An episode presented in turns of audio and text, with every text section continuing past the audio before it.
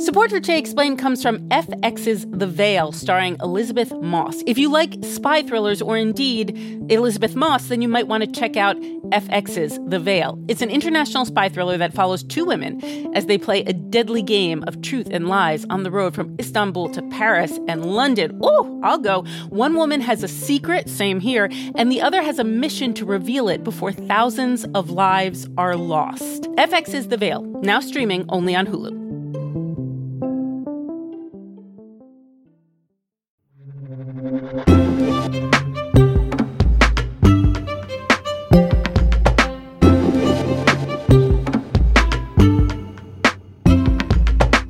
Today Explained, I'm Sean Rameswaram, and over the past six months now of everyone being in some state of quarantine or lockdown, we've talked a lot about how that's affecting our society, our economy, our cities, our buildings, our relationships, our, our families, our, our, our psyches. But we haven't talked about one essential component, and that is our love lives.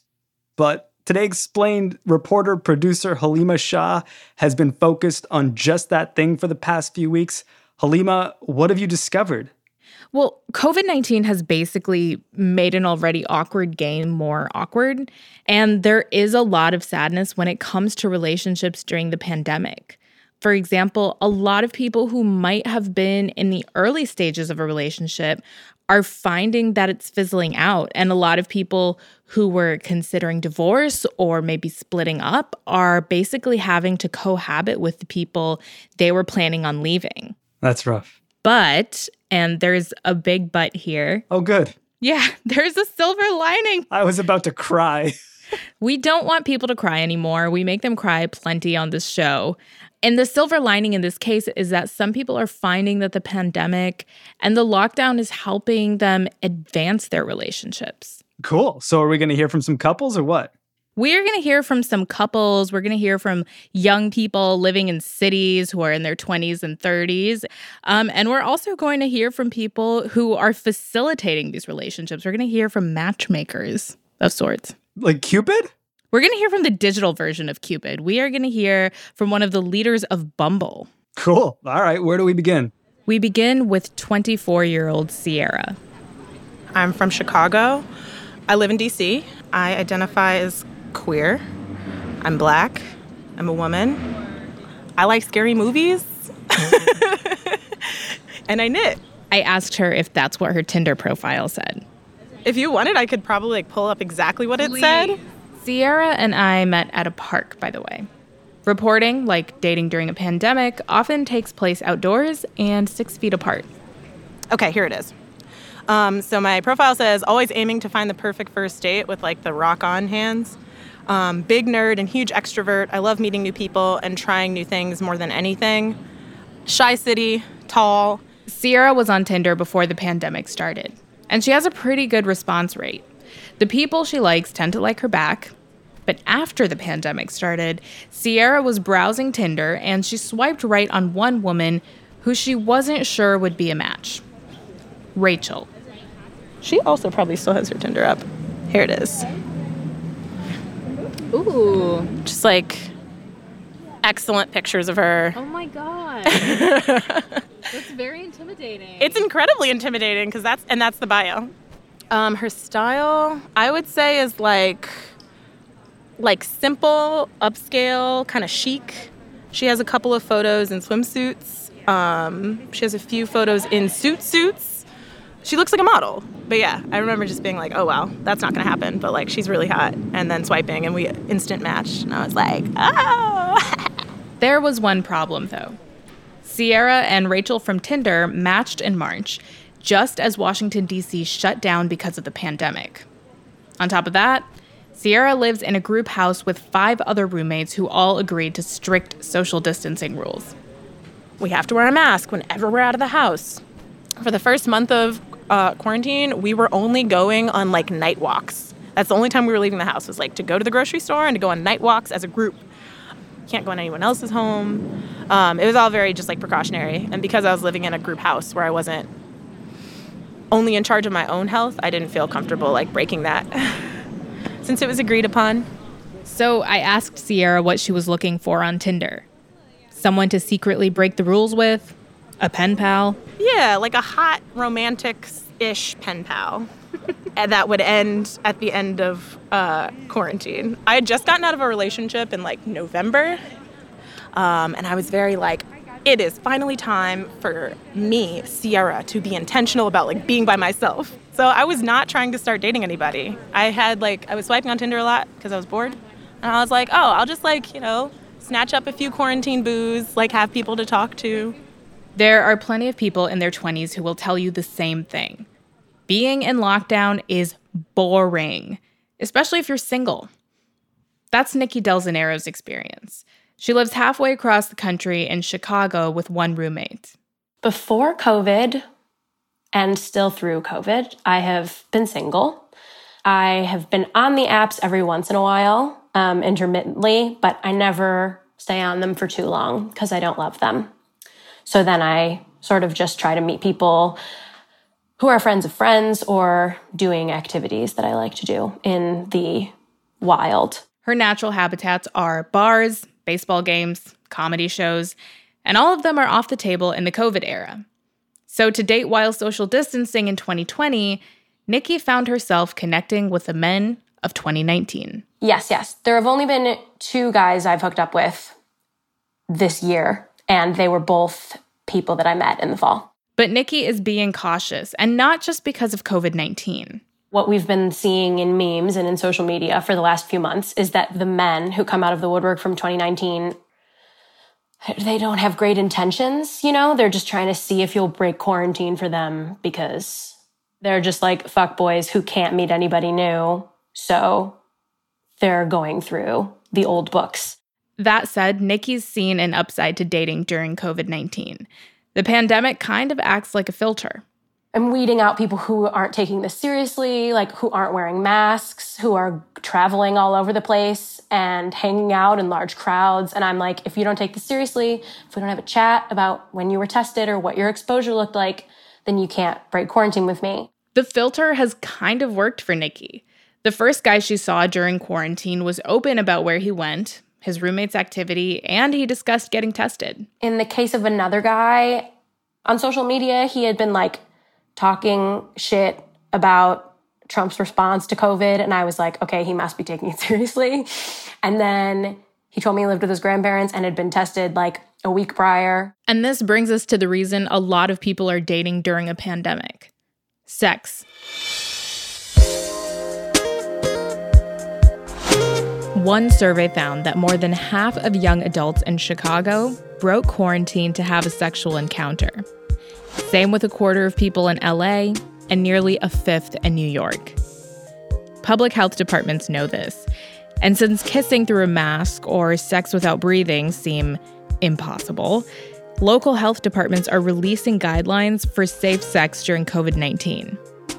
Common advice is your safest sex partner is yourself. Your next safest is someone who lives with you. And if you want sex with someone outside of your household, have as few partners as possible. Also, discuss COVID 19 as you would any other safe sex topics, and do it beforehand. For Nikki, taking those precautions feels like the smartest way to continue dating right now. You are trying your best to have a life that you enjoy but also think of others. So maybe that's like just my personal justification, but I think it has been healthy for me to find some middle ground.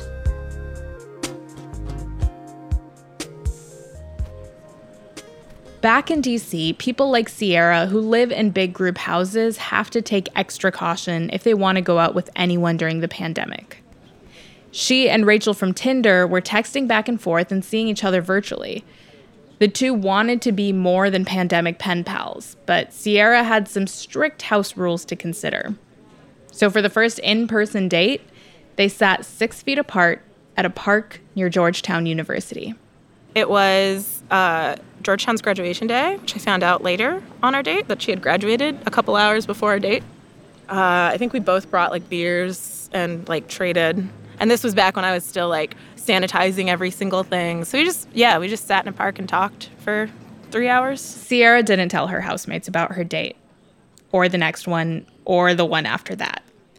But she says those dates were all socially distant.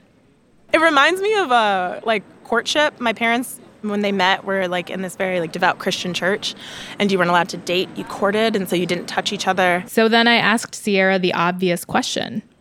When did you two finally touch? It was here. It was in Malcolm X Park. it's a huge park. There's like an upstairs and a downstairs. So like a flat part top and then stairs that lead down to kind of like hill like areas where people have picnics. We both brought blankets and wine and food and just kind of like sat and talked. We got quite drunk in the park, which was nice um, because it was a beautiful day. It was uh, it was Drum Circle Sunday, so uh, you know we could like hear the drum. It was very like romantic for his like a city and like I guess like black queer romance, while a, like an African drum beat circle is happening up top.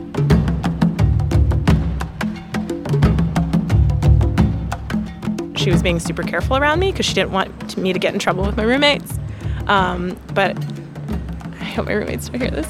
I was sitting next to her and I like had my legs over her legs. We just kind of like gently brushed legs and touched each other's hands. And I wasn't really allowed to touch anybody else. So like it was such a huge deal. And just like that, Sierra and Rachel from Tinder broke the COVID rules. It didn't go any further that day. And right after they touched, Sierra used her hand sanitizer.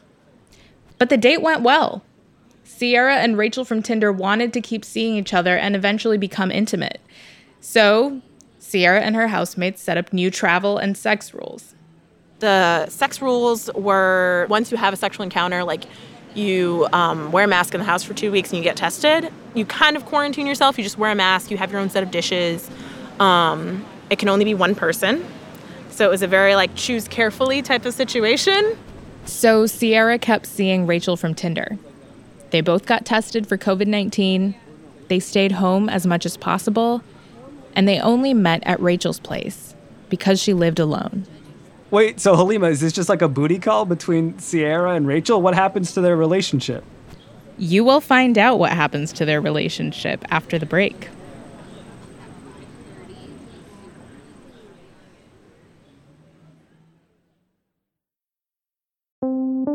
Support for Che Explained comes from FX's The Veil, starring Elisabeth Moss. If you like spy thrillers or indeed Elisabeth Moss, then you might want to check out FX's The Veil. It's an international spy thriller that follows two women as they play a deadly game of truth and lies on the road from Istanbul to Paris and London. Oh, I'll go. One woman has a secret, same here, and the other has a mission to reveal it before thousands of lives are lost. FX's The Veil, now streaming only on Hulu.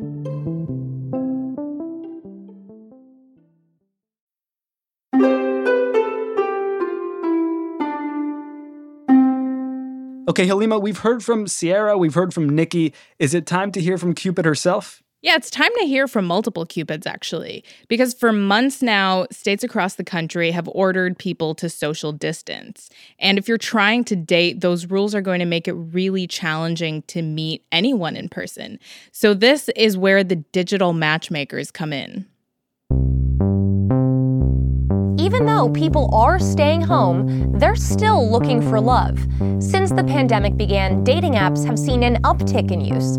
Bumble has seen a 26% increase in messages. Now, on Tinder, there's been an increase in the number of conversations that are taking place. Hinge has also seen an uptick, as much as 30% increase in messages in March. Dating apps like Bumble and The League are seeing an increase in activity as people stay home to practice physical distancing. Apps are adapting to the new normal of dating. Bumble's vice president of strategy, Preeti Joshi, said the app rolled out new features to help users stay safe during the pandemic.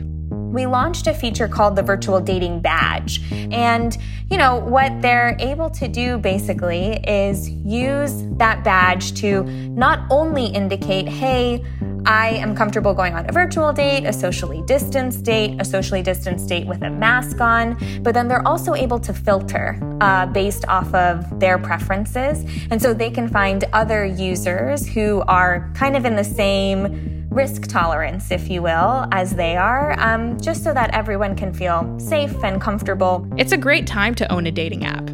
Match Group, which owns Match, Tinder, and OKCupid, recently released its second quarter earnings report. It shows more people are using the app since COVID 19 started. We actually saw an increase to nearly 70% in voice calls and video chats um, right around the time that COVID was declared a national emergency back in March uh, to the first week of May. We also saw that these calls were actually on average 30 minutes long, which, if you think about it, that's a pretty decent first virtual date. Preeti sees it as a sign that users are interested in more than messaging. She says they want to be more vulnerable with each other, talk for a longer period before meeting. But while COVID 19 is slowing some relationships down, it's speeding others up. Josh and I were together. I should know this. Take, for example, Josh and JC. We started dating in what, 2010? And we were engaged in 2019. Mm-hmm. But did we have a date set? Maybe in our heads we did. Yeah, I don't think we discussed it really outside of, hey, we're engaged. Now what?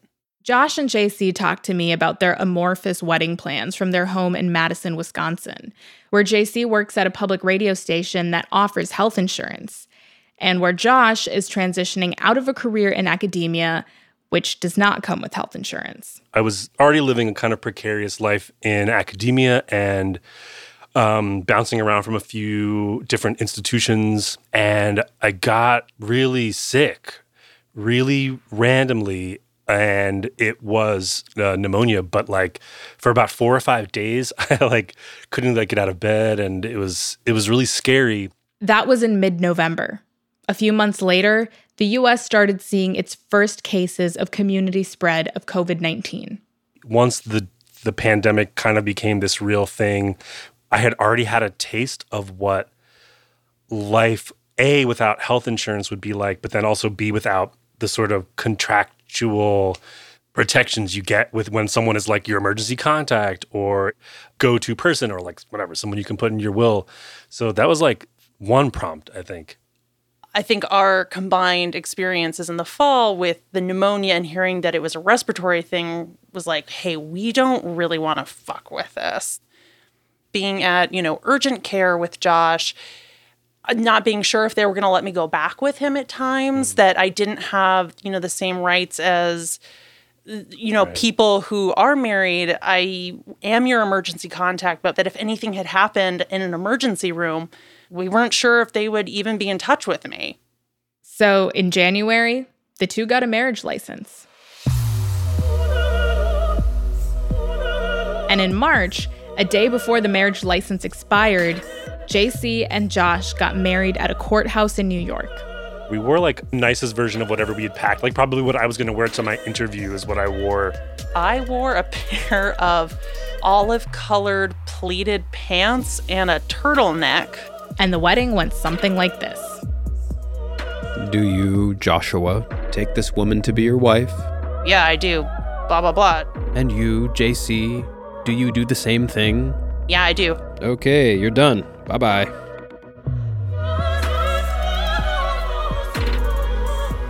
It was rushed, but it was still really charming and weird and like whimsical, which actually added to like some of the romantic part of it. COVID really did force the hand of a lot of people, either in really pushing up their timeline and getting married sooner rather than later, or for people who have had to stop their planning altogether because so much is up in the air. Um, it's just a weird time.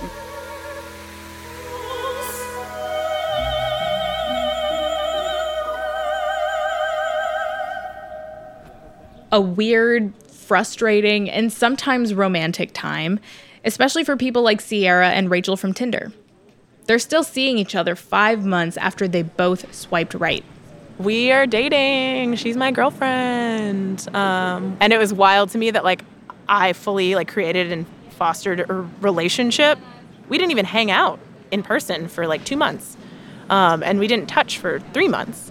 Sierra thinks the pandemic created a unique set of circumstances that brought the two together. I mean, like, we're both like LGBT, and so we were going to a lot of the same bars, and we're both really tall people, and we're both black women, and both of us always say, like, it's wild that I never met you out. We've even date stamped certain days where we knew we were both at the same bar. And like, we probably were there within 15 minutes of each other and just never ran into each other or saw each other. I asked if they dropped the L bomb yet. We have said the L word because I love her. and we both agreed that like we probably wouldn't have dated or even spent like maybe more than like one or two like dates or like hookups with each other um, had we not had to get to know each other for so long because i'm a very sex positive person i don't know why taking that like aspect out fostered such a like interesting relationship with each other and like a good relationship um, but it did. So i think i learned a little bit more about like slowing down with somebody and like trying to delve really deep into like who they are as a person. I mean i'm very in love and i wasn't expecting it so that's kind of fun.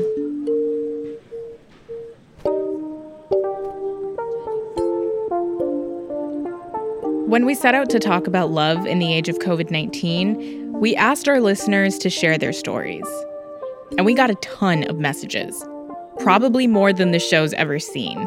And it confirmed a suspicion that a lot of us here had that even though so much of our lives have been put on hold in 2020, love still finds a way. Be it a spouse, a new boo, or a pandemic pen pal. And if you're not trying to lock it down in lockdown, there's always the fuckboy from 2019. Halima Shah. She's a reporter and a producer at Today Explained. Her story was edited by Jillian Weinberger, and Efim Shapiro is the show's engineer. The rest of the Today Explained team includes Amna Al Sadi, Mooj Zaidi, and Noam Hassenfeld, who contributes music to. Extra help this week from Byrd Pinkerton and Cecilia Lei. And major developments this week. Will Reid joined the team. Will was once our intern, and now he's straight up producing the show. We're so glad you're back, Will. And no big deal. Golda Arthur joined our team this week to run the show. We are most stoked to have you, Golda. Thanks for joining. Liz Kelly Nelson is still Vox's editorial director of podcasts, and we still use a lot of the mysterious Breakmaster Cylinder's music. Sincere thanks to all of you who generously and in some cases very candidly shared your stories of lockdown love. We laughed, we cried, we swooned. We're thinking about a spin off, To Date Explained, two dates explained. We'll let you know. In the meantime, Today Explained is part of the Vox Media Podcast Network.